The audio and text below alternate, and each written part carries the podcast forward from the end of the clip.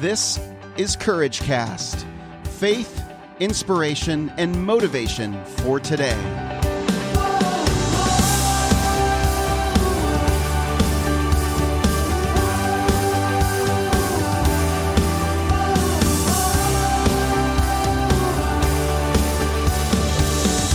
Well, welcome to another episode of Courage Cast. I'm Eric Nordoff, and I am sitting here with somebody that I've been wanting to have on this podcast for a long time.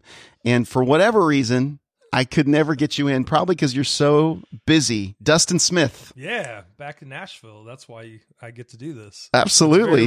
Yeah, I I know. live here, but I don't. You know, I don't even know why we even have a home. I mean, we have a nice van. We probably should just save some money and sleep in it because we're gone. You know, three months out of out of two months. So, No kid. Three months out of two it's months. It's amazing. Yeah, it's amazing what happens with time with us. yeah, I don't know how you guys do it. Um, and that's something I want to dive into because you have a really unique calling on your life. Um, and uh, if for those of you that that you know, let me introduce you a little bit, um, and you'll probably do a better job of introducing yourself. But Dustin Smith Ministries, which is now called Here, Be Be Lions, Lions. Yep. Here Be Lions. Um, you guys have been doing ministry for Oh, ten man. years. Yeah, four, well, fourteen years. Most of the team's been together for about ten years. Yeah. Okay. So you and Chrissy have co-written several songs together. Yep. Um, name some of the songs that you. Well, it's about to the get most. beautiful is one of my favorites. Mhm. We that was a special moment, and and except I did write it with her, and then on the next Sunday, I just we wrote it on a Saturday. I, I led it on Sunday, and did not realize in the middle of leading it that I was singing it in her key, which is Like really falsetto? really high, and I realized like this is a really really dumb move. And um, but yeah, I love writing with Chrissy. oh my gosh! So you and Chrissy have written several songs together. You're also the writer of "Miracles." Yep, If uh, people probably would know that song because Yeah. Bethel, Jesus culture. Jesus Culture Yeah, picked that up. with Chris uh, Quilala, Stu G, and Josh Mhm. Silverberg. Yeah, yeah, phenomenal songwriter, uh, amazing worship leader. Um, I, I just really feel like there's just uh, there's something to you, and people think it just comes naturally, but you've you've been working on your craft as a as a worship leader for 14 maybe longer Oh, longer. I was probably I've been doing leading worship for about twenty years, Mhm. and even songwriting. You know, I didn't really write my first song until like twelve years ago, Mhm. and I really well, I did. I wrote one for my wife for a wedding, and it is it's really embarrassing. It was really horrible. I tried to get her to cry, it didn't work, and uh, still remember it. It's, it's like a marker for me. But but about ten years ago, started writing songs really just because I felt like our church needed some songs I couldn't find, Mhm. and so would go down to my basement and just not really with the intent of writing songs as much as just worshiping and kind of lock myself away. And yeah. Yeah, that's just have that started. personal time. Uh yeah uh chrissy and i co-wrote songs for each other on our wedding day. Uh, and i was trying to make her cry. Yeah, did it and work? sh no she she cried she she didn't cry. She cried laughing at me crying uh because i was just sobbing when she walked down the aisle Oh, i was a I was the same way, a big baby. I, Oh. I can't help it. i'm a crier Yeah, me too. yeah, Yeah. yeah. You're a big dude. I'm a big dude, so when I Big cry, tears. it is messy. There's just there's floods. It's messy. It's just not. A, there's floods of. Yeah, I got stuff coming out of every pore. It's just gross. it's disgusting. Um, uh, it's so, and you get you also have this really really great podcast, um, which is now called Here Be Lions. Yep. And uh, you can find your podcast anywhere that you would find the Courage Cast. So, except not on courageouscommunity.com. That needs to change. Maybe I need to have your podcast on the on there, but but but anywhere like iTunes and um, Stitcher and Yep. and your website Yep. is and what our app, uh, Here Be Lions. Here, Be, uh, Here Be Lions. Actually, it's Dustin Smith Ministries right now, but Mhm. it's Here Be Lions. We made the switch, so we're just waiting on uh, everybody to catch up to us.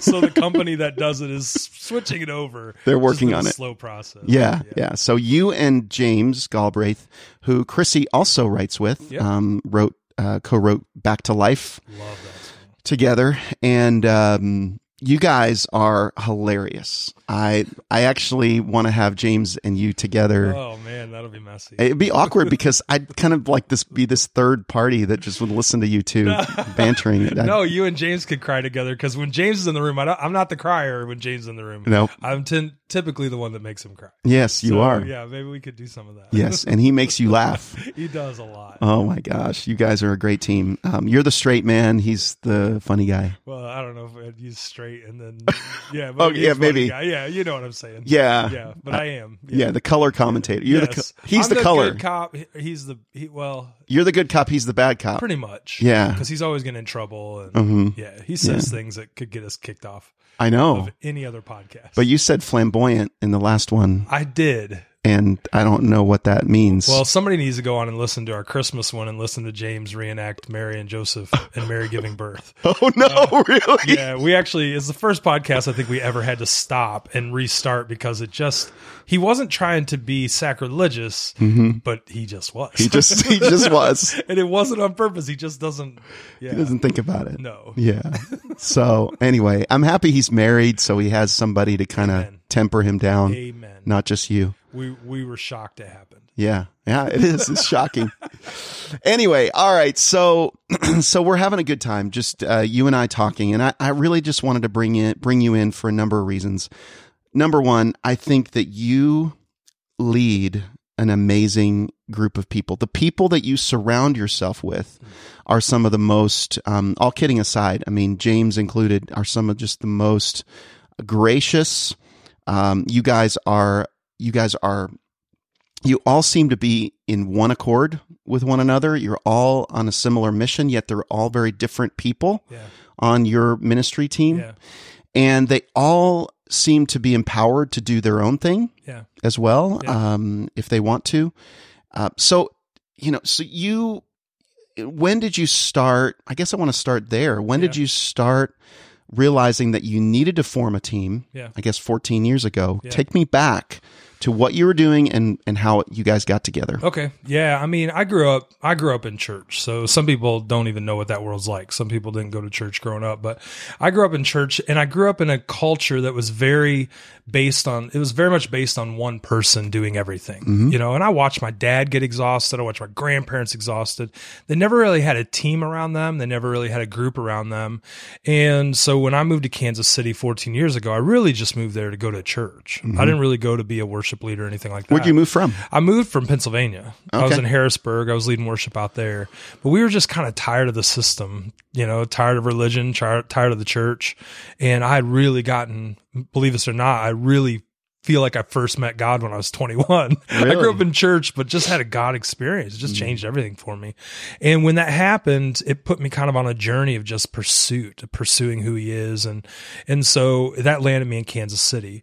Well, I, Why'd you choose Kansas City? because of the church. Okay, the Um, specific church that yeah, you know, it was a place that had was birthed out of what they call basically a revival in 1996, where a town of 500 people and a quarter of a million people go to it, Hmm. and from Japan, Australia, all over the world, and that's where I got my life changed. Hmm. So when we moved to Kansas City, you know, we went to visit, and the pastor got up and he said, "Hey, there's a thousand people there. We're hiding in the back, you know," and he said, "Hey."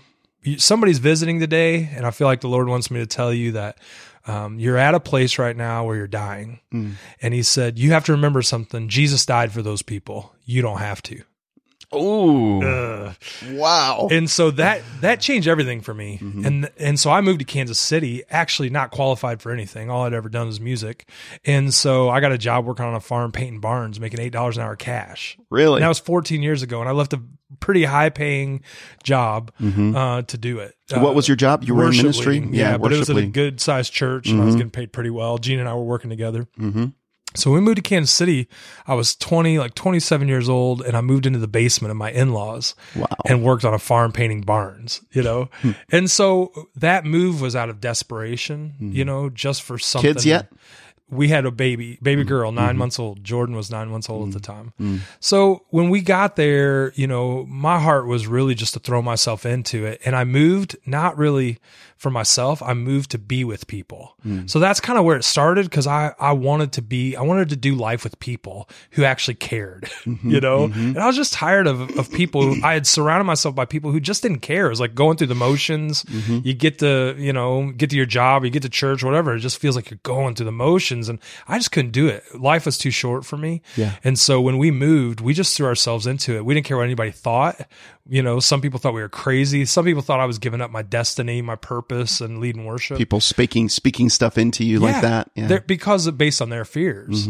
So when we got there and I, and I through a process of stuff, I ended up starting to lead, you know, worship. I had not played the piano and not written any songs at that point, but they had Wait, you me- were a worship leader though, I led vocally. just vocally. Yeah, I just led So vocally. you taught yourself to play? Yeah, my pastor kind of forced me to. It was kind of he thought I had already played, so he made me get up and try on the. And I told him I was like, I don't really play, and he's like, mm-hmm. you went to school for music. Mm-hmm. And I was like, yeah, but I dropped my major because Vocal. they wanted me to play piano. Oh, really? yeah, I dropped to a BA in music instead of a. Why were you lazy? No, or I just- just I didn't see the need for it. I, I sang and I can lead without a piano. Right. So like, why do I need to learn? And they wanted to teach me classical. Like, what do I need to learn classical? Okay. Really, is probably God giving me an opportunity to learn piano, and I was like, no thanks, I'll do this on my own later. Right. And I did, and I paid for it, but uh, deeply, with, with lots of tears and banging on a piano trying to figure out how to do it. Wow. But m- my pastor put me in that position and really pushed me. Mm-hmm. So when I took over worship,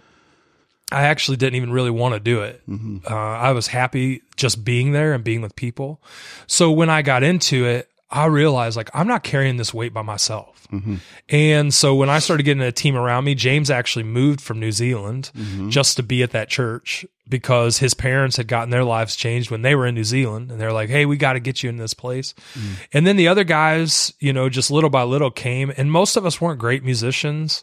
We were just guys who loved to to worship and we were guys who, you know, loved doing music. Mm-hmm. So instead of just doing music though, I felt like I wanted to get guys who would do life together. Mm-hmm. And so, you know, we did stuff with our families and it started pouring into them. And honestly, I had to, I had to make a decision like, and this is, this is across the board for anything we do.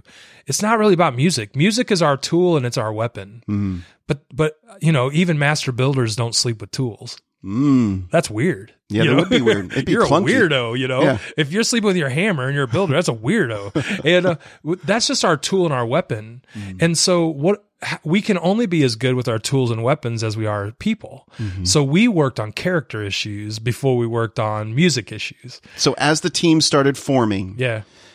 you well, like how did that start? Like Yeah. how did you first Well, the first thing I realize is like everybody wants to know how do you how do you build a team? Well, first thing is you got to be together. Mm-hmm. You know, nobody wants to take extra time. They're like, "Well, we're too busy."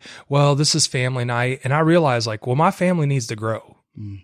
I, like, and, I mean, I need to, I need more people in my family, mm-hmm. and I wanted these guys to become like family. It was hard at first because the culture was everybody to themselves. Mm-hmm. So the only time you did anything together was when you came together for like church. Right. That was the only time. You know, you're going to do an extra thing, and I started realizing like, no, I need these guys at my house. Mm. And truthfully, we were almost warned, and you know how this is in leadership. Like, well, don't let people too close; they'll hurt you. Don't have people over all the time because they'll they'll see you do something or respond a certain way, and they'll be like, then they'll start to question you. And mm. and I thought, you know what? That's really a sick teaching because it really keeps us from each other. Yeah. And and even Jesus said, "My prayer for you." And I think it's his greatest prayer is that you would become one as a Father and I are one. Hmm. To become one, that means you got to be together. You got to mm-hmm. take care of each other. So I started spending money we didn't have on taking the guys. You know, if we'd have a rough practice, we'd mm-hmm. cancel practice halfway through, and I'd take them out for coffee. Mm-hmm. And and even I was told was telling you, even the wives were frustrated a little bit, like you guys are just hanging out. but I realized like I couldn't hang out with them and speak into their lives if I didn't know them. Mm-hmm. And so a lot of it started to be just issues where we were like, it was on purpose. Mm-hmm. I put guys together. I would ask them, do you even know what he does for a living? Mm-hmm. Do you even know, do you even know their kids' names? Mm. You know? And I think it's funny because we have such superficial relationships a lot of times. It's Yeah. like, oh yeah, I know them. But it's like, yeah, but you don't know them. You don't mm. even know what their struggles are. You don't know what their hurts are.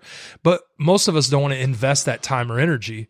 And so I just decided it was worth it. And so instead of, even though music was what we did, that was not going to be our identity. Mm-hmm. Our identity was going to be a team. Mm-hmm. And so even when I moved to Nashville, like I didn't tell those guys they had to move. Mm-hmm. I basically said, Hey, I feel God's calling me to Nashville. And every one of them said, Well, you're not going without us. Hmm. well, that's that's a team. Mm-hmm. You know, that's like we're gonna we're gonna succeed together, we're gonna fail together. Mm-hmm. And but when they're when their family's struggling, you know, I I feel that struggle. And so mm-hmm. I want to help any way I can. When their kids have a birthday, I want it to feel like it's my kid's birthday. I want us to all throw the biggest party for their kids, you know? I want them all treated well, and that's that's my heart. But I watched, like I said, I watched my grandparents, my dad, I watched a lot of other people hide themselves away and then long for some kind of relationship. And I told them, I was like, it's not worth dying alone. Do you think people hide because they're afraid of also not just they're afraid of being known, Yeah. like being found out? Yeah. Do you think people are afraid of being found out for I think not so. for not being uh having it all together? Yeah. Well, I think a lot of us put on an image, you know, anyways. And for me, it's like I just decided I don't want to ever have to do that.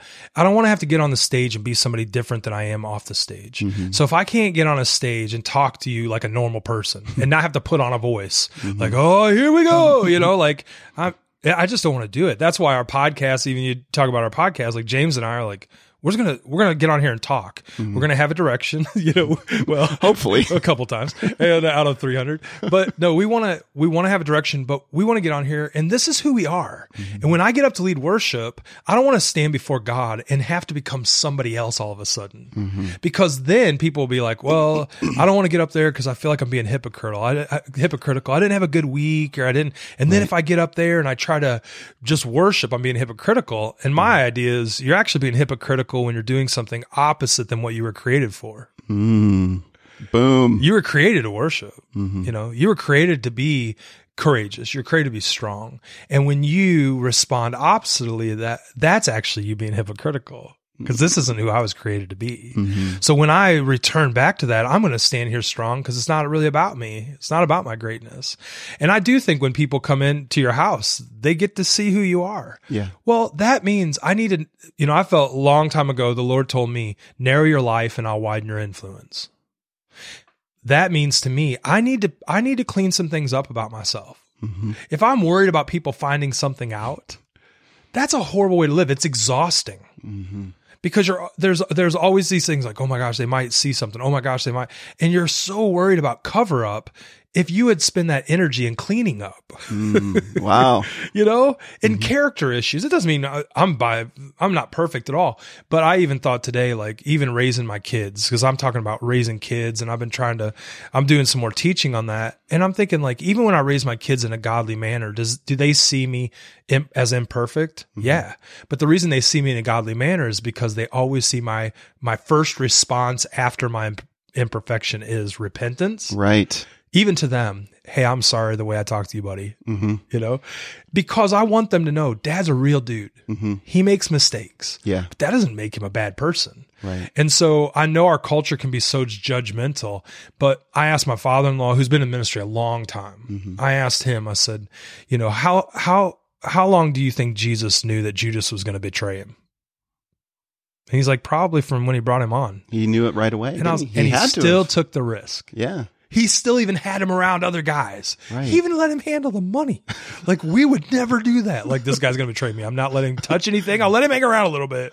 But but Jesus knew he was going to be betrayed by him, mm-hmm. and still still brought him in mm-hmm. because there has to be that redemptive quality, mm-hmm. you know, of who we are, and realize everybody's not perfect. But I'm not there to to critique you and to judge you. I'm there to cover you. Mm. I'm there to protect you.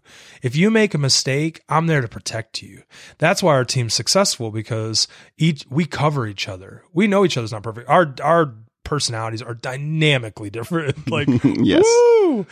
They are all incredible and amazing guys in their own right. Does that mm-hmm. mean they don't make mistakes? No. When they do, I cover them. I'm not a critiquing guy. I'm not a judgmental guy. What does that look like for you covering them? Well, covering them means You cover them up or do you No, What- it means does that mean? protect. protect? You know, protect in a time of growth. Hmm. So, you know, even the Bible says he covers you under the shelter of his wings. And so when I cover with wings, that doesn't mean that I hide it from other people necessarily or but I might. Because really, this is a growing experience for you. This isn't something we have to expose to the world.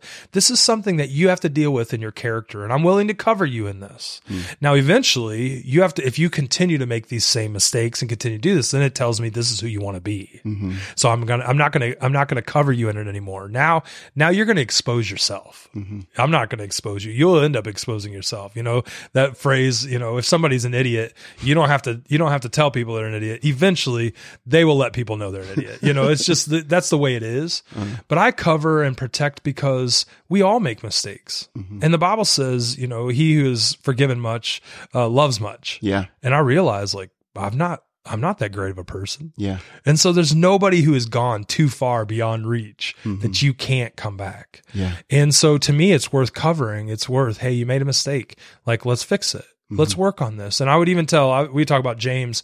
James used to have crazy attitude issues when he'd come into practice. He would tell you he's not afraid of it. Mm-hmm. And he would have them. And so we would sit down and I'd be honest with him. Like, hey, this has to change. Mm-hmm. You're going to have a horrible time in life if you continually treat people this way. If somebody missed a note on the bass during band practice or something, he'd turn around and glare at them like he wanted to chop their heads off. And I'm thinking like, nobody will respond to you as a leader that way. Right. Even if I put you in that position, you know, the levels of leadership, that, that is a, positional authority. Mm-hmm. And you don't gain stuff from people that much in positional authority. I put you there. It's like, well, I have to respond to you because somebody told me to. But once you're out of that position, nobody cares. Nobody Right. cares about you. Right. Relational authority, people will die for you because they know you would die for them. That's relational authority. And most people, I think, function out of positional authority. Well, you were given that position by a company or you were given that position by something you did, but you didn't earn that right in my life. Mm. And I wanted to earn that right in their life. And the way to earn that is to recognize they're not going to be perfect in everything. So my job is to protect them. My job is to link arms with them and try to pull them up and not expose, mm-hmm. you know, and not think that, well, they're such a bad person. There's no recovery. There's always, there's always redemptive purposes mm-hmm. in who we are. Mm-hmm. So I felt like for a team, that would be super important. Even as a character, our team, that's why you said they're very gracious. They're very, because they actually truly are that way. Yeah. They don't have to put on an air about themselves. They're fun. They're funny to be around. But when you see them and then you see them on a stage, they are who they are. I had, we had to work on character first because once you stand up there, now it's going to be revealed. And I always tell people when you're, when you're a leader and you stand up in front, everything you do, you pour out on people. Yeah. And so what are you pouring out on them today? Mm. And so I spent a lot of time, you know, trying to work on my own self, my mm. own responses, mm. and um, even to my wife, to my kids, and then to my team. So they know, like, I don't always respond right, but I always want to. Yeah. And because I've built it into them, when I make mistakes, they're more gracious with me. right. right. you know, because I do. I don't. We're we're in the van sometimes, eighteen hours straight. You you are going to have disagreements. Yes. You know, you're going to have smells. You're going to have a lot of smells. You know, come from people that Yes. you have to be. You have to be very redemptive. Yes. I hope you have leather Yeah. seats and Well, not those cloth do. ones. No, that we tried the cloth thing. We'll soak that in. we bought Michael Farren's van for Pocket Full of Rocks, and that was one of the most disgusting ventures of our lives. It was Oh. a cloth van, and they had already built up five years of smells. yeah. Oh, that's a lot of It was- smells. that's a lot of pockets. a lot of rocks. A lot of rocks. That's awesome. oh man um okay so that's so that, that's what that's what i want to i mean we could just live right there in this topic because Yeah. there's all kinds of angles um in what i see in you so w- what i heard you just say is i work on myself yeah, so who is your covering yeah. who who who do you allow to speak other i, I know your your brothers your your people that your family Yeah. speak into your life Yep. um they all speak into your life right so where did you how do you come to a place of you said narrow my life Yeah. so tell me a little bit more about that pro- what did you do Okay. when god told you to do that Well, I have several men in my life that, you know, even on my board, I have a guy who ran the B2 program out in Missouri. He's military. I've got a guy who works at the Pentagon. They're not yes men and they have nothing to do with music, mm-hmm. even though that's most of my world. And they even asked me, why do you want me, why do you want us to be on your board? Because my other guy runs an insurance agency. And I told him, I said, number one, you're fathers. Number two, you're warriors. And number three are businessmen. And I think we get this thing of Christianity, it's always so loosey goosey. And so what happens is like nobody understands business. But even one of my one of my board members told me one time, he said, uh, you know, remember it doesn't say Jesus doesn't say I was about my father's ministry. He says I was about my father's business. and every one of the disciples, we love to say, well, they were nobodies, they were castaways. No, they weren't. They were only that way to the religious society. They were business owners. They owned fishing boats. They owned, they were tax collectors. They were physicians. Like these guys were guys who were doing stuff. And then Jesus got them and said, now I'm going to direction that. Mm. And I'm going to teach you how to not run it like an earthly business, but as a kingdom business. And so for us, like I realized there, I needed men in my life that would actually be honest with me. And I would tell them, you know, Malachi says he's going to return the hearts of the fathers to the sons and the sons to the fathers. So as a son, I can't be a man of authority without being a man under authority. And so I started realizing that a long time ago. So I invited my father in law, uh, who's been a minister for a long time. I invited him to speak into my life anytime he sees something that's out of whack. Mm-hmm. I invite my own father. Anytime you see something that's not right, I want you to call me on it. Mm. I think men, the higher up they go, you know, I always believe the higher up you go, the less options you have. But a lot of guys end up getting to the top and they have no no accountability, and so they tend to make a lot of mistakes. They get in caught in situations, Because they feel like they have to protect themselves from all from everybody else. There's fewer Yeah. and fewer people that they let into their lives. Yeah. Well, and a lot of it is because of control. They want to have control now. Because I'm at a higher place, a higher level. If somebody's telling me I can't do something, I don't like that because who are they to tell me when I'm sitting at the top of the heap? Mm-hmm. But the truth is, you're not really, your heap isn't that high. you know what I'm saying? Like, and I've always said, like, you can't climb the mountain in a mini skirt, you know? Oh, Yeah, whoa, I know, I know. It sounds visual I'm weird. Getting there. Yeah. But, you know, well, that's why you can't climb the mountain in a mini skirt. The higher you go, the less options you have. Oh my god. You may be able to live at one level in a mini skirt. Uh-huh. But as soon as you go up a little higher, we all look at you a little differently. yes, we do.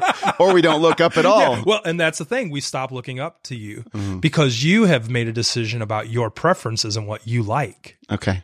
And we can't live by what you just like. We have to know you want to protect us too.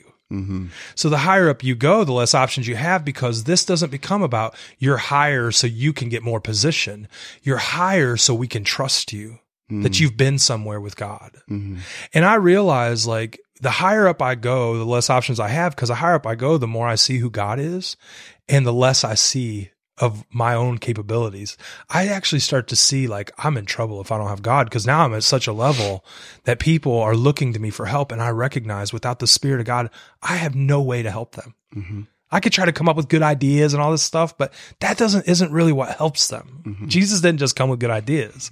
Paul even says, "I don't come to you with persuasive words. I come to you with a demonstration of the power of the Spirit." There's a demonstration that happens, and I realized I needed guys who could demonstrate that in my own life. My brothers are the same way, but I don't just want just a band of brothers because band of brothers. I don't know if you've ever seen the movie, but they all die together. yeah. They just link arms and die together. That's brothers. That's not a good ending. No, no, no, no. But Band of Brothers is important Mm-hmm. because that's how we lead into battle together. But we need generals. Mm. So my father-in-law, when we moved here, this is how I am, and this is not everybody's like this probably. And but I just decided I'm going to have my father-in-law and mother-in-law move in with us. Mm-hmm. We, we we built a house big enough that they could live with us. They see everything about me. Wow. I invite into my life protection. Mm-hmm. I even say like, you know, there's a huge thing happening to the vice president right now just about him not being with women. I don't take women home by myself. Mhm. I don't sit in a room and counsel women. Mhm. I protect my marriage. And people could say, well, that's overkill. I don't care. I'm happily married. Mhm. I don't care what you think. The, the statistics on divorce is 50% right now, even in the church.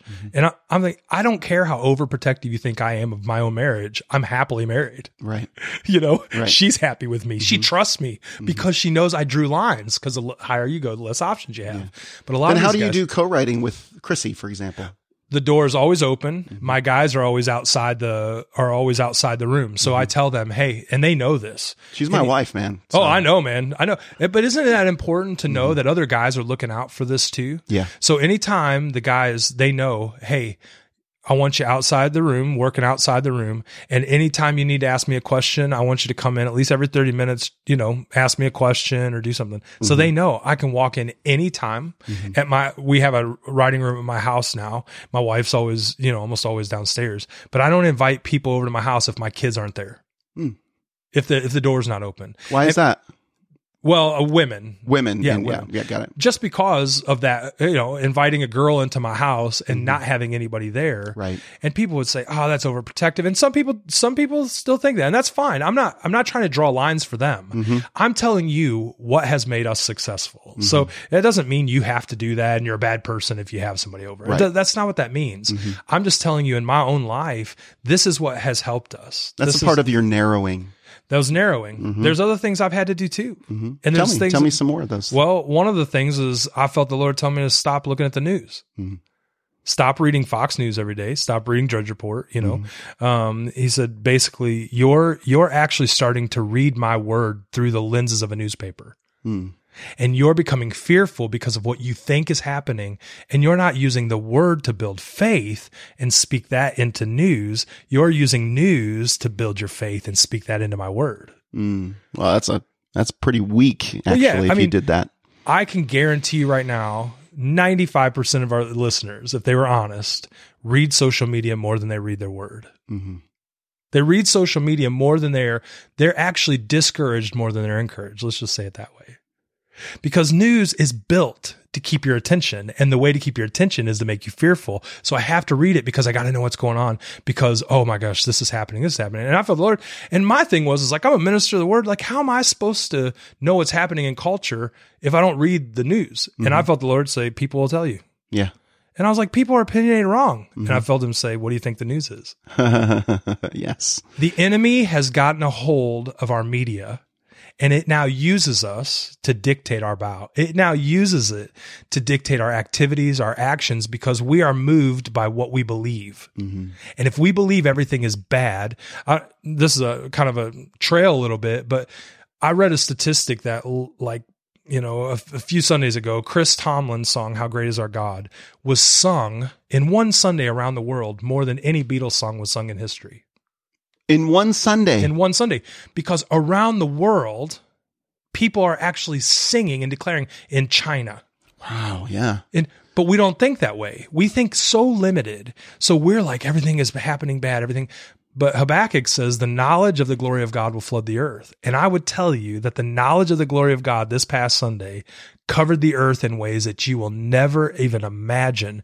And if you could light it up, if and you could see all the people who are declaring the goodness of God, you would be so encouraged, but you don't. Mm. What you do is you see light up news organizations that just want to talk about the dev- the devastating stuff of Russia or of China or of all this stuff. Sure. And that's not bad to be informed on. I'm not talking about not being informed. I'm just saying if that dictates your response, mm-hmm. Your emotions, your attitude, your actions, you're in trouble. Yeah. And I, I've chosen over the last several years to really throw myself into the word. I read a lot of books. I read a lot of business books. I, I read theology books. I read, you know, all kinds of books.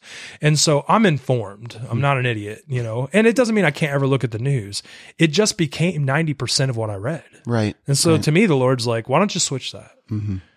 Another thing, this is really, this is really hard, but my daughter said, you know, I want a Taylor Swift song. And she was like 10. So I was like, well, let's go watch a video. So we went down and watched a video. And during the video, she's, she started shaking her head. Mm-hmm. And I was like, why are you shaking your head? She goes, you're not going to buy it for me. I was like, why do you think that? And she's like, cause she's talking about all the boyfriends who've, she's broken up or has broken up with her and all this hurt and all this. And she's 10 and she can already tell what it, what it's about. Yeah. And I said, I turned it off and I said, listen, the Bible says faith comes by hearing and hearing by the word of God. Mm-hmm. If you hear all the time about relationship problems, you're going to believe that's normal. Mm-hmm. And I don't believe that has to be normal for you. That doesn't mean it'll never happen. It just means it shouldn't be normal. Mm-hmm. And a lot of people have accepted as normal in their own lives. So they'll they've heard the phrase, "Well, my grandpa died of that, so that runs in our family." Mm-hmm. No, I don't believe that that has to run in your family. I believe you can take steps to stop that from running in your family. I believe even God can bring healing and stop that line in your family. But our words are so based on past of what we've heard, of what we've been told. Well, my mom said this has always been a pattern in our family. So what? that doesn't mean it has to, that can stop with you. Mm-hmm. But we use that as an excuse.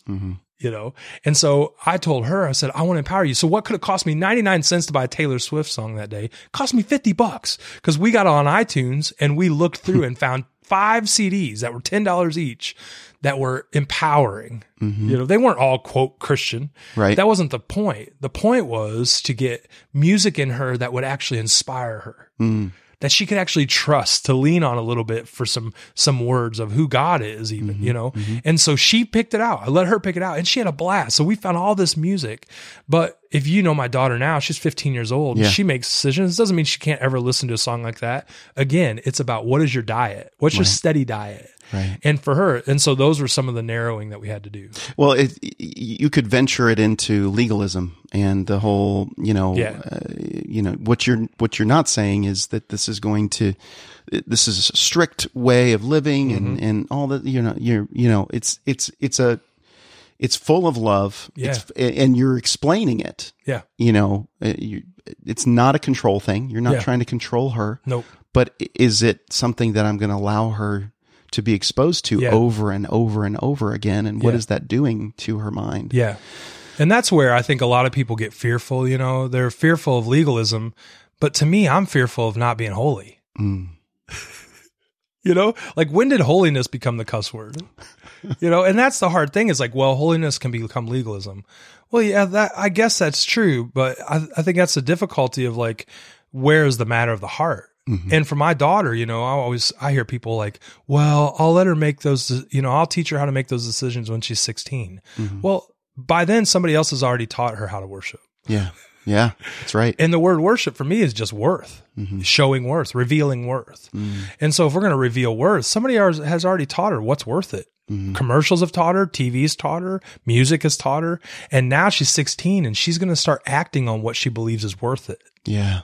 And I wanted her, I wanted to reveal even her true worth. Mm. You're worth more than guys dumping you. You're worth more than this music says. Mm-hmm. You're worth so much more, you mm-hmm. know? And I want to show you, I want to reveal that to you. And I'll reveal it through spending $50 on music I don't care about, you know? And, and but I'm going to reveal it through other ways too. I'm going to reveal it how I actually put something down of my own mm. to pick something up. And Paul said, I become all things to all people that I might win some. So to me, it's like, I'm going to lay this down mm. just to help you. Mm. And I find most people who go, well, that's legalism. A lot of people end up saying that because they just don't want to have to draw lines mm-hmm. to do away with anything. So if you believe that what I said is legalism, because I'm not putting that on anybody else, that's just for me. If you believe that stuff is legalism, then what is God telling you to lay down? Mm. What what is that area for you? Because everything we tend to bring up tends to be legalism, of course. Of course. So what is he telling you to narrow? Mm. Because he's going to tell you to narrow something. I mean, the Bible says the road is narrow. Yeah. So he's going to narrow something. Actually, everybody looks at the negatives of the narrowing. I look at once this happens, look at how we get backed up. Look at the freedom. Look at the, like my kids don't have nightmares, you know, like right. they're not dealing with some of the stuff because I'm not feeding them that stuff. Right. And I'm being very protective for them and guiding them to mold them into who they can be when they do turn of an age where now they have to make these decisions. Yeah. Well, a big part of my story, you you know probably a little bit about um, having to lay down um, my Walking Dead business Yeah. that I did because of what it was doing to my family. Yeah. and it, it was incredibly hard. Yeah. It was a it was a tremendous narrowing of my life. Yeah. Um, in order to experience the freedom. For me, it didn't happen right away. Like it took me months, a couple of years to Yeah. finally be at peace Yeah. with that decision. Yeah. I was angry. I was, you know, resentful and Yeah. just had to process all of that. Yeah. You know, So well, and the not easy. power, it's powerful. Even listening to your testimony about that, because I've heard that. I think the power of it is, though, is that it wasn't necessarily negatively affecting you. Mhm. Right. And so, why it's so hard is because I'm making this decision not based on me. And that is hard, hmm you know? So, I'm not going to watch this movie tonight because I know it's going to affect my kids in a negative way. Mhm. Well, only selfish people would go, who cares? I'm going to watch it because I want to watch it. I don't care if they, you know, they'll get over it. Well, that how selfish are we? You know, but it's hard, you know? And Mm-hmm. It so when we first do it, we're like, the wrestle is, is like, you know what? I am going to, I, that means I have to die and die is a hard process. Mm-hmm.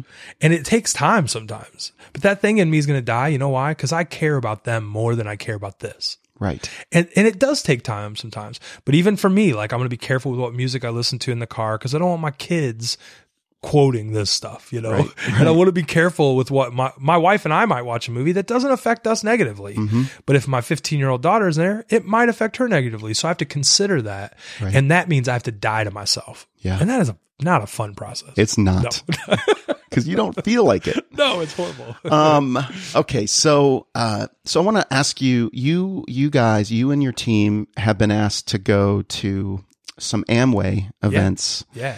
and uh tell me what was that like when you first got asked to do that what what were you thinking you think what was your impression of what it would be like and Okay, well, you know, I I at the time I thought I knew multi mark, you know, Multi-level marketing, marketing. multi multi level marketing. it's hard it's hard for you even to say I can't even say it. Yeah, I, I it even hard come off my lips. No, when I was in college, you know, we had a couple bad experiences, and so I was actually leading worship, doing loving it, and I had a guy call and say, "Hey, would you come and lead at one of these business meetings?" And it's and it was Amway, and I was like, "Ah, I'm a." I'm a church guy. I love doing worship at churches. I love local church. And he's like, well, you know, this is like six years ago, five or six years ago. And I was like, he's like, well, just come. I think you'll love it. I think, you know, and we just want you to do what you do there. That's fine. You know, it's Sunday morning. Just come do what you do. Like, ah, I don't know. So I talked to my wife about it and I was like, you know what? I was like, their business. I know they're about, you know, this is what I thought at the time. I know they're about money. I know they're about success. I know this. So you know what? I'm going to call them and go the opposite. I'm going to come in. I'm not going to bring a band. I'm not going to, I don't want to be paid and I, I don't want to sell any CDs. I want no promotion. All I want to do is get up there with my piano and my wife and we're just going to lead them in worship okay and they were like, "Oh, that's great." And I was like, "Oh, shoot!" like it kind of backfired on me a little bit. I asked no questions about this at all, mm-hmm. you know. So I was like, "Well, just get us a hotel and we'll be there," you know. Mm-hmm. So we drove to Peoria, Illinois, and we get there, and there's six thousand people there. no I thought it was like. 200 Just a people. little gathering. You know, you'd base it off of what you think. And and I was like, oh no. My wife, she hadn't been singing with me for a while because we had had kids, so she took some time off. It was her first thing back. Mm-hmm. And she's like, you didn't ask any questions about how many people were going to be here? I was like, no, I didn't think about it. Well, we had one of the most incredible times with them, and we led just a piano and 6,000 people. You know, we probably I don't know, we probably went 30 minutes or so. The leader of that group, it's LTD is what that division is called. And the guy just is weeping. Mm. I'm we're singing and just tears flowing down his face. He could barely even talk. Mm. When he gets up and gives the altar call, 700 people came down and gave their lives to Christ that day. wow And I was like, what in the world is this? You know?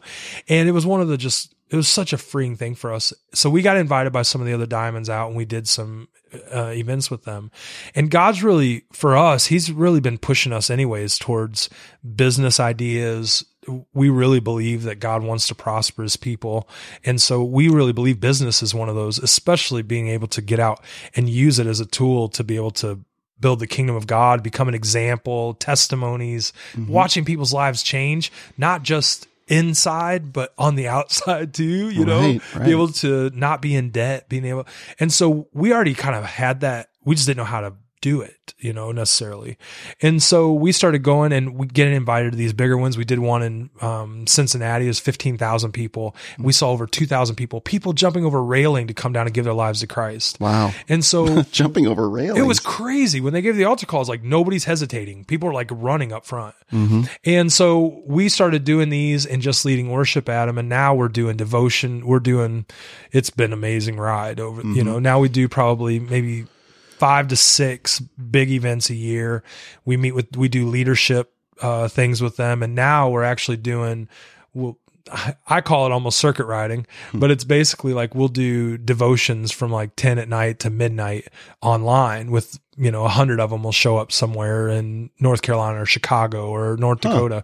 And we'll actually do uh, kind of a Bible study with them. So now we're even doing training, Wow. you know, talking about business concepts, talking about how do I bring this into my family? How do I, how do I walk this out with my marriage, my kids. And so we're doing a lot of those kind of things too. And it's nice because there's no limits anymore. Yeah. You know, like anybody can get this podcast is going to go around the world Right. because people can access it. For, you know, we were just in Uganda and I was blown away at how many of them had iPhones. I mean, kids walking around with iPhones, listening to podcasts. right. The the poorest people. I just, but can- yet they have an iPhone. what is happening? I know. But it's amazing because I do believe again the knowledge of the glory of God will flood the earth. Hmm. And now look, it's accessible almost anywhere. And so now we're doing training. We do uh, training with a lot of those guys, you know, online now. Would you ever do that for my diamond team? I would. Well, I'm on, I'm on the spot. Yeah, I'd love to. Yeah. I'll edit it if you said no. absolutely- no, absolutely, an honor. I, I absolutely. We can talk about it afterwards. That's I'd love amazing. to learn more about how you arrange that with Yeah. them and what, what your arrangement is. Yeah, and- that'd be amazing. That kind of thing. But, um, so what, what are the topics that typically resonate with, I mean, what do you speak? Give me a, just a kind of a glimpse of the kind of things that you, you would speak to, um, an Amway crowd. Okay. Well, one of the things we just talked about this this uh, last week, I went up to Kansas City and met with with them, and one of the things is is the season, like what is happening right now, and the aggressiveness at which we go. And I find that most people end up having more regrets you know, than anything. And so looking at like what causes regret, and most of the time it's the fear of stepping out into the unknown. It's the fear of doing something. But I think sometimes it gets so big, like, what do I do? Like if I hear God say something, I almost feel like it has to be so out of the box. And so one of the things I told them was remember the story when Jesus gets on the boat with the with the disciples and he says, "Hey, I want you to throw your net back out on this side." Mm-hmm. And they're like this is their response. We're exhausted. We just cleaned our nets. And honestly, this is me, but I think they're looking at him like, you're a carpenter. What do you know? Like we, We're fishermen. We're fishermen. We know how to do business. Mm-hmm. Like we know how to do fishing. Mm-hmm. We throw our net out. If it doesn't work for today, we come back tomorrow and we do it tomorrow. Eh, But this is their response. But because you said so. Mm. And I think it's important to recognize there are times that we need to take risks that are not even just calculated risk, but obedience risks. And so even investment, how do I invest into something? How do I invest into a nonprofit? How do I invest into a church? How do I invest into somebody's life that needs help right now? Is by listening. The Bible says Jesus only did what he saw his father do, which means he was looking at something we're not looking at. Mm-hmm. We're always looking at the kind of the physical side of it. He's looking at this side of the other world. He says this other kingdom. So I tell them that when he tells you to throw your net on the other side of the boat, you're looking at like, man, do how do do we need to throw it different? Do we need to No. You need to just do it now because he said so, the exact same way you did it before. And it's hard for us sometimes because, like, well, I've been doing business this way. It's just not working. And I was like, but listen to the voice of God because He's going to give you timing. So you've gone out, well, I've talked to that person a million times. They just don't care. Yeah. But if God keeps putting you on their, putting them on your mind, He may be saying, yeah, but do it now. Mm. Mm. I want you to do it now. And this, to me, success is obedience. I don't care what it looks like to anybody else. It may look like I failed to everybody else. I don't think that, you know, Joseph getting thrown down a pit looks like success. Mhm. I don't think him ending up in jail looks like success. Yeah. But Joseph ends up as second in command to the king, but it took 12 years to get there Yeah. out of obedience. I think for us, we have to be obedient. And so in business, you throw your net on the other on that other side of the boat, but I just pulled it out. I'm tired. I'm yeah, but when you're at your most exhausted, it's his chance to prove his strength. Yeah. And I think sometimes we get so tired and worn out, especially in multi-level marketing, because it's like, man, it's it's nonstop. I got to go talk to these people. I got to go talk to these. I got to find new people. I got to do this. I've done this before. It's not worked, and you start to wear out, and you start. But God says, now I want you to throw it out. but I want you to do it right now. But I'm I'm so exhausted. I know. I want to prove something. Mm-hmm. I want to prove that at my command, the fish will jump in the net. Mm. And this isn't about proving you're a great fisherman. It's not about proving you're a great business person because the same way for me, business for you is your tool and your weapon. But it Yeah. is not for you to get in bed with. I'm not in love with business. Right. I'm not in love with music. My business book's not, you know, yeah. awkward. I'm not putting sitting on my pillow. oh, really awkward. yeah. Okay. But you know Let's what it is? You know what it is? Mhm. I love people. Mm. And God knows that. So he gives me a bigger weapon that I might fight for people. So my training with music is that I might fight for people. My training for business is that I might for, fight for people. Mm. And so he starts to see my heart for people and he goes, now I'm going to enlarge your territory. Mm. He says, throw that net out over again. I want to prove something to you. And then they start pulling up and they can't even help, they can't even help it to where now they have to call out mm. with their own mouths for other people to come and experience the goodness of what Jesus is doing. Mm-hmm. They've watched him throw the net out all day. They've watched their exhaustion. And then they go, why did that happen? And they point to Jesus and they go, cause he said so. Mm-hmm. And now everybody gets to see the goodness of Jesus. And how was it, how was it revealed? It was revealed through business. Mm. That's right. It was revealed through prosperity. Mm-hmm. People go, "Oh, you're a prosperity gospel." No, I believe that He wants us to have so good in all fear things. talking. So- People just want to tear everybody down all Well, the time. I mean, just another example of business, just real quick, is that one of the stories people love to use is well, the the guy, the rich young ruler. Well, Mm-hmm. Yes. money, money, money had nothing to do with money. That's so hard for people. It actually had to do with land. The thing that made him a ruler wasn't money. The thing that made him a ruler was land. So when he said, "I want you to sell all you have and give to the poor," well, that was no big that was no big surprise because Jewish custom was that you give, I think it was like 38% to the poor when you sell off a huge amount of inheritance or land. So he would, it would have been Jewish custom to give to the poor, but then he got to keep the rest and follow Jesus with it. Mm-hmm. But keeping the rest of the money wasn't the point. What was the point was he was no longer a ruler. Mm. And he felt like Jesus was trying to limit him and say, You're no longer going to be a ruler and you're going to take away my land. But Jesus wasn't. He was saying, I'm actually about to expand your land. Mm. And I'm actually going to make you a ruler over this earth in a sense. Mm-hmm. I'm going to actually enlarge your territory, not minimize your territory. Mm-hmm. You have become a minimalist. You have limited me to mm-hmm. this one little piece of land, and you thought that made you a ruler. So he says, How do I inherit the kingdom? He asked the question, How do I inherit the kingdom of heaven? And he says, all you have, give to the poor, and follow me. And he goes, he walked away sad. Hmm. Why? Because he didn't believe that the kingdom was actually going to be his then. And Jesus is saying, I'm going to give it to you now. Hmm. You think it's someday, some heavenly thing. Right. I'm going to give it to you now. Hmm. And I'm going to, you may lose this one piece of land, but I'm about to open up the whole world to you. Yeah. And but Jesus knew he was going to walk away anyway, even when he asked. Oh the yeah, yeah. Mm-hmm. But the Bible did say when he started giving his examples, he he started saying, Jesus says, "Well, you got to do this, this, and this," and he goes, "I've done all that since I was a kid." And the Bible says Jesus smiled mm-hmm. because I think Jesus looked at him and was like, "You have done that. Mm-hmm. You've done that. Okay, do this one more thing." And why is it that's so hard? Yeah. And I feel like that's kind of business. What what limits you in business? What limits me in business is I think there is a limit. Mm-hmm. So if you're successful, I can't be successful. So even in Nashville, you know, it's hard because songwriters like, well, if you have a successful song, I can't have a. suc- Well, I can't tell anybody my ideas; they might steal my idea. Right. That's because you think there's a limit of ideas. Mm-hmm. You think there's a limit of success. Yeah. You think there's a limit of finances. Mm-hmm. And I actually think God has actually pulled money back from songwriting right now just because he wants to know who's in this for the right reasons. Mm-hmm. And those who would complain, well, I don't make money anymore because it's all about streaming now and stuff. Do you realize because of streaming, the entire world gets to hear the message of the kingdom of God? Do you realize this might be the avenue that God actually uses to unlock destinies for people? And you're complaining about a gift he gave you? Right. He will feed you any way he wants, but you're not looking for it. Because your business says it's very limited. Your mm-hmm. business says there's only one way to get it. And I would tell you, God start about to pour in finances in other realms that you might be able to do songwriting for free. Amen. I love it. You know what I mean? Well, that's what DoTerra is for us. Yeah.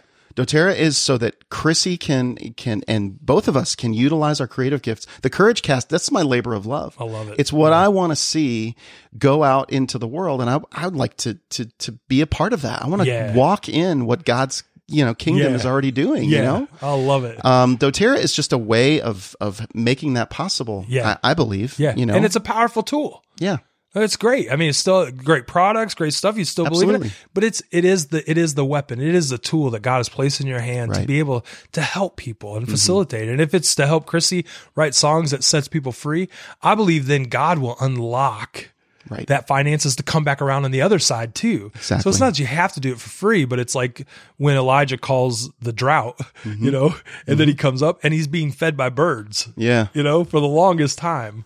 and I always think that that's just a great story for us, even in business and some of the things we do, because we're stepping out beyond ourselves. We're stepping out to believe, uh, you know, and it's hard because people are, think you're an artist or you're a songwriter. That's where you make your money. And you're thinking like, no, it's not. And so their perception keeps them from blessing you sometimes. Right.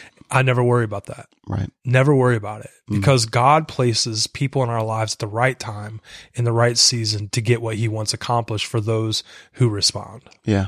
That's good. Obedience Obedience. is success. yes. Um, all right. So I want to finish this up um, with I want to kind of who keeps coming to mind is somebody who feels hopeless, who hears all of this and is encouraged, but then they don't know. They'll get discouraged, or they'll they'll talk themselves out, and they'll they'll just kind of begin to like because they don't know where to even start, and they've Yeah. made so many mistakes in the past Yeah. that they just don't know where to start and so they don't even try. Yeah. I don't want that to happen. Yeah. So speak to that person Yeah. who feels hopeless right now. Yeah, I would say this, you know, my favorite, one of my favorite statements, and this is how I wake up every morning. This is just what I do is, uh, my first statement out of my mouth is forever just started again. The power of that is, is that forever is not determined on yesterday. mm-hmm. Forever didn't start yesterday. Mm-hmm. Forever starts right now. Mm-hmm. And so for me, like the Bible talks about Jesus is Jesus is going to wipe it as far as the east is from the west. The hard thing is we don't forget. you know, I know. He- the Bible says he has a sea of forgetfulness, and unfortunately, I don't have that. You know, Yeah, yeah. but here's where my hope is. My hope is, and is that he is a good God. My hope is that he does have that. That's where hope and faith meet. Mm-hmm. So my hope is that he responds to those who respond to him. My faith is what propels me forward because faith is actually a doing and a being more than it is a thought process. Mm-hmm. And so those who say, I have faith, I just don't do anything. Well, that's mm-hmm. not faith, you know? And so uh, I sit here with hope that forever just started again, like just now, like just Right- right now. like just, Okay, ju- again. just started. ju- uh, uh, uh, uh. So even if you were an idiot a second ago, guess what? Forever just started again. I mean, that's the that's the cool thing about forever is that you People know, don't like that though. They want to remind you of your past. they do, but that's where. So you asked me earlier, who gets to speak into your life? Well, there are there are people who I let speak into my life, and there are people who I let talk to me. Huh. Interesting. The people who talk, they just talk. Mm-hmm. There's no influence. I don't swallow it. I don't hold it. Actually, when they walk away, I open my hands and let it go Really? because so I, I'm going to look back after we talk if you've just r- opened your hands. Exactly. You just did. It- uh, oh shoot. but the power of that is is you know what? Mm. The people that I trust, the people I know who love me and have concern for me would never talk to me like that. Mhm. The people who want the best for me. They may be corrective, they may have to be corrective sometimes, they may have to challenge me sometimes, but they are not going to remind me of my past all the time, you know? And so for me, I realize there are people who I let speak into my life and there are people who I let talk to me. The people who speak into my life are the ones I hang out with all the time. The ones who talk to me, I'm very rarely with. Mm. You know, and so I'm not afraid to be around them, Mhm. but I'm not going to spend time with them Mhm. because I realize that that is a detriment to my hope.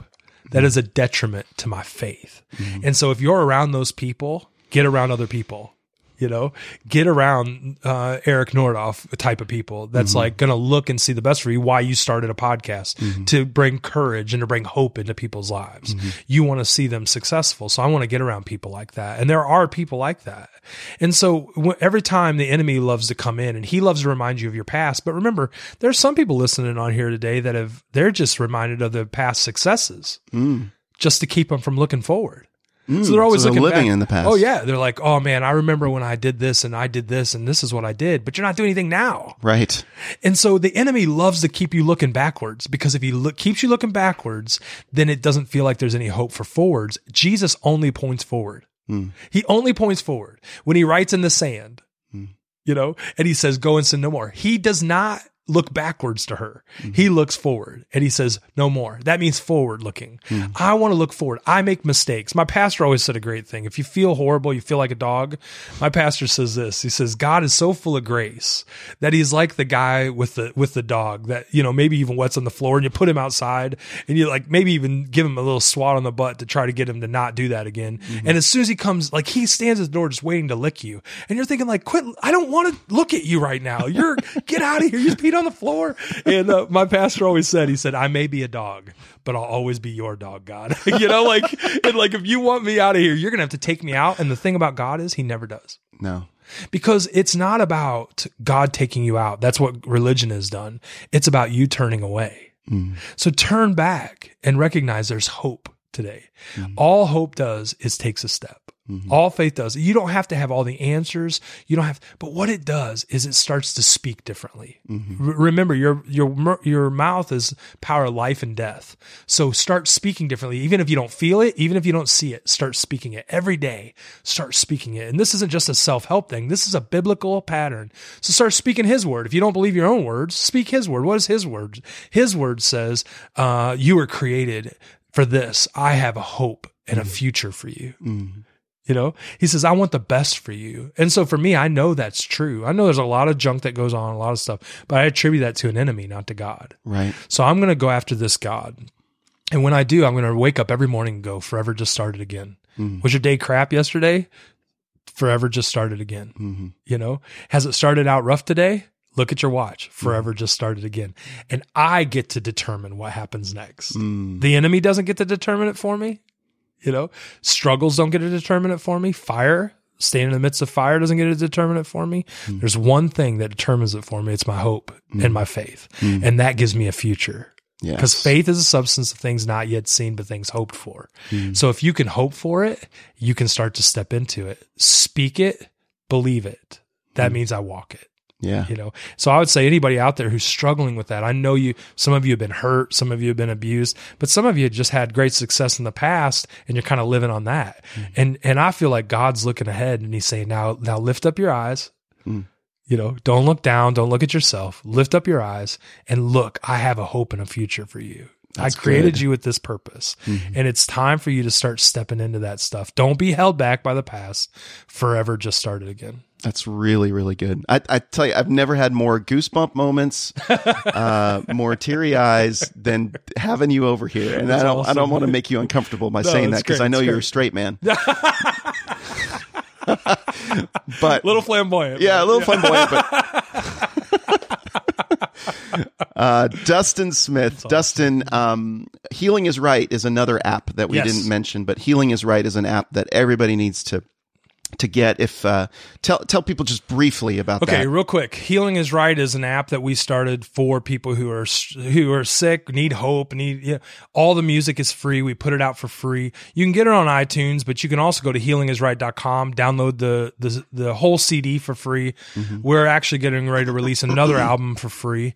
And this is something that we're getting into hospitals. We've seen people heal the Parkinson's disease. One lady was on 18 medications, uh, started playing in her house for a month and woke up one morning completely healed of Parkinson's. Went to the neurologist and he said, There's no sign that you even had Parkinson's. disease." Really? Yeah, after Crazy. five years, mm. she couldn't even function without medications. We've seen people heal of cancer. We've seen people healed of ADHD, you mm, know, mm. and, and we've, so this music, people play it in their hospital rooms nonstop. The mm-hmm. healing, uh, one of the healing CDs I did, my grandma had a stroke. They said she'd probably never use the left side of her body again. Mm-hmm. And she would not let that thing turn off in her room. Yeah. And after a month, she walked out completely healed. Wow. And so the process of letting that atmosphere fill your house, fill your room. So healing is right. We felt God say, don't make sick people pay for this medicine. Yes. And so it's free. We give it away. It's something that we're getting into hospitals. We actually, uh, we're, we had it on SoundCloud uh, and that it was playing through and it tapped out. It actually, we were hitting 15,000 streams a day.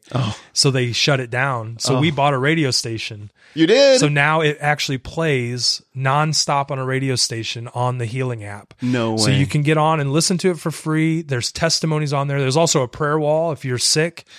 Just put a request on there. If you want us to post it, we will. We can even post it anonymously or we won't post it at all, but we will pray for you. And And then, then if you're a person who's well, one of the reasons you want to download it is because you can click a button. It has all the prayer requests and then it says, I prayed for this. And if you push that button, it actually emails the person who gave the request and says, You were just prayed for it. Healing is right. Wow. Can you imagine? Uh, we had a you person get like a thousand prayer. we had a person who who was diagnosed with cancer and they got a they they got like in a day they got like a hundred things saying you were prayed for today on healing is right Wow. And they said my hope went through the roof that somebody was actually standing with me Yeah. and fighting with me i was not going to fight this alone Yeah. and so part of that is just equipping other people. So you can download it for other people. We have people who actually see people in wheelchairs and walk up and download it on their phone for them, you know, and then pray for them for healing. It's a great avenue if you don't know what to do. Yeah. Then you can at least give them an app. Yeah. You know, Yeah. and we also have MP3 players that we give out to people in hospice and things like that That they can just have around their neck. that they can have around their neck with headphones. And Mm-hmm. because my dream initially was a guy in a coma that I walked in and put headphones and he came out of the coma. Wow. And so we believe for that, you know, we want to see that. So healingisright.com, download the, download Do me a favor. If. I'm in a coma ever, will you? If would you just tell Chrissy to get that? put those in my I will ears? actually walk in your room Will you please? that. Yeah, yeah. Will you please? Uh, Thank yeah. you. That's awesome. No, we but we created it for that purpose. And I know a lot of people out there. Every our thing is everyone knows someone sick. Mm-hmm. Help us help them. Yeah. There's no gimmick to it. Right. There's no. That's there's the no- thing. People are just so they have these walls up. Yeah. It's the same. It's kind of similar to MLM in that Yeah. people have these walls up and these predis. You know, they've just been hurt so many Yep. times by Yeah. things like that. Yeah. and by ministry. Yeah. you know, have Yeah. misused their authority. And, Yep. Um. So I love it. I love it. Healing is right is another one. And then Um, one other thing is befierce.com. Yes, We've got a from- men's a men's thing coming up June 10th in Kansas City. Big men's conference. We're going to have I think over a thousand men there. Yeah. and just really we feel like God is raising up. The word fierce is just aggressive. We always say the enemy is so aggressive. Mm-hmm. Why are we not aggressive towards the enemy? You know, in protection and in growth and for each other's families. So we started this knowing that it's eventually going to be be fierce families. We'd love to see like a promise keepers for families Oh yeah. you know, where families get together and encourage each other. And but we know it has to start with men yeah. because men for too long have not not not helped. They've kind of laid down, let the enemy Sure. kick them around. It's And been we- easy for me as a guy. I can. I'm a guy. I Yeah. can relate. Yeah. It's sometimes you just don't feel like it. Yeah. Everything's against you. Yep. And we're trying to find guys who actually get to strengthen each other. Mm-hmm. So it'll be a devotional thing that you'll get this devotional that'll be throughout the year. You get to follow. We're going to have guys where you're going to get on once a month and you're going to do uh, a webinar. Mm-hmm. You're going to get to connect with other guys. And we're just trying to connect guys to realize one puts a thousand to flight, two put 10,000 to flight. Mm. So we were never meant to do this alone. Even Mm-hmm. when Jesus sent the disciples out, he sent them two by two Yeah. because he doesn't want you to have to fight alone. Mm-hmm. And so we're just telling guys, you don't have to fight alone. This isn't about a big special speaker. This isn't about anything but getting guys together and going after it. We'll have speakers. We're going to have great worship, stuff like that. But the goal is, is to get guys together to start strengthening each other for what we believe is ahead is actually a, a future of hope. Yeah. And we are the ones who will lead it. Yeah. I love it. Gosh, that's good. I want to get involved in that. Yeah, no doubt. We'd love to have you involved. All right, Dustin Smith. There, we could, this has been awesome. Uh, people are uh, people are going to love this. I um, uh, guys, if if you've been impacted by this, um, you can go to all of these resources uh, as well, but also just comment in the Courageous Community on Facebook, courageouscommunity.com. Uh, you'll be able to connect with Dustin. Is there a way to reach out to you? Yeah, other than- herebelions.org, Mm-hmm. uh, herebelions.org or dustinsmith.com, both go to the same place. And, um, and on there, our emails are on there. So if you want to reach out to us, talk to us, you can also go to our Facebook page, the Here Be Mm-hmm. Lions Facebook page and comment and stuff like that. But thanks for what you're doing, man. This, this is incredible. Uh, you know, courage is at an all time low. Mm-hmm. And I believe this is going to be something, your podcast is going to be something that's going to continue to strengthen people. So thanks for letting me be on it. Thanks, man. You had encouragement. The um, you're in a series right now. This will probably go live on Monday next week. So uh, you're in a series about fear. Yep. Um, so I think this will be the second one that you'll uh, you'll have out on Monday. So um, guys, check that out at um, Here Be Lions, Yeah, uh, the Facebook page or podcast, like that, or the Facebook page. Uh, this is a whole the whole month of April will be on on fear Yep. as the topic. So Yeah. what you said last week was was excellent, and actually the week before that I, I, typically every week. I, I, I pretty much love. I, I, st- I actually That's stole awesome. one of your messages Oh, awesome. about I can't versus I won't. Oh yeah. and I'm celebrating other people's victories. Love that it. one from last week. I actually, I think today, today's episode Oh, is so good. is totally is. Oh, uh, but I, awesome. I give you credit. I love it. No, So, you don't have to do that. since you don't have to do that once. You know, it's like, well, I heard this said, and then the second thing is like, it's mine. You know, after that, it's like I own it. right. I'm, I'm I'm taking it as my own. That's what's great. You don't operate from lack. You operate from a, a, a heart of abundance because He's given us life abundantly. Yeah, absolutely. So um, I love it. Dustin Smith, uh, you're welcome back anytime. Oh man, it'd be an honor. Next time I'll bring James. We'll, we'll, Uh, yeah. we'll have some good. Luck. I got to get another microphone, a bigger microphone for James we'll because bring he's got a big mouth. He has his own. Okay, yeah, yeah, let's plug you don't in. want it, You don't want him talking to any. of yeah, that's right. I have to change out the filter and stuff. oh man, poor James not even here to Oh, I love any- it. This is the can't best. defend No, himself. it's even better when he is here to defend himself. Actually, it never- that's true. it- he just digs deeper wells. I so. love it. I love it. All right, Dustin. Thanks a lot, guys. Uh, this is uh, the courageous. This is the Courage Cast. Thank you for listening. Uh, of course, as always, you can listen to our podcast on iTunes. Give us a, a rating and review. More people find us that way. And if you do, we'll send you a T-shirt when you do. If you just email me at eric at courageouscommunity.com. Give me your T-shirt size. Dustin's getting one. Yeah, Uh, and so is it Gina. Proudly. That's right. And uh, uh, uh, so, guys, uh, you can get that too if you just go uh, and email me at eric at courageouscommunity.com. That's it for me, friends. I'm Eric Nordhoff, and you're listening to The Courage Cast.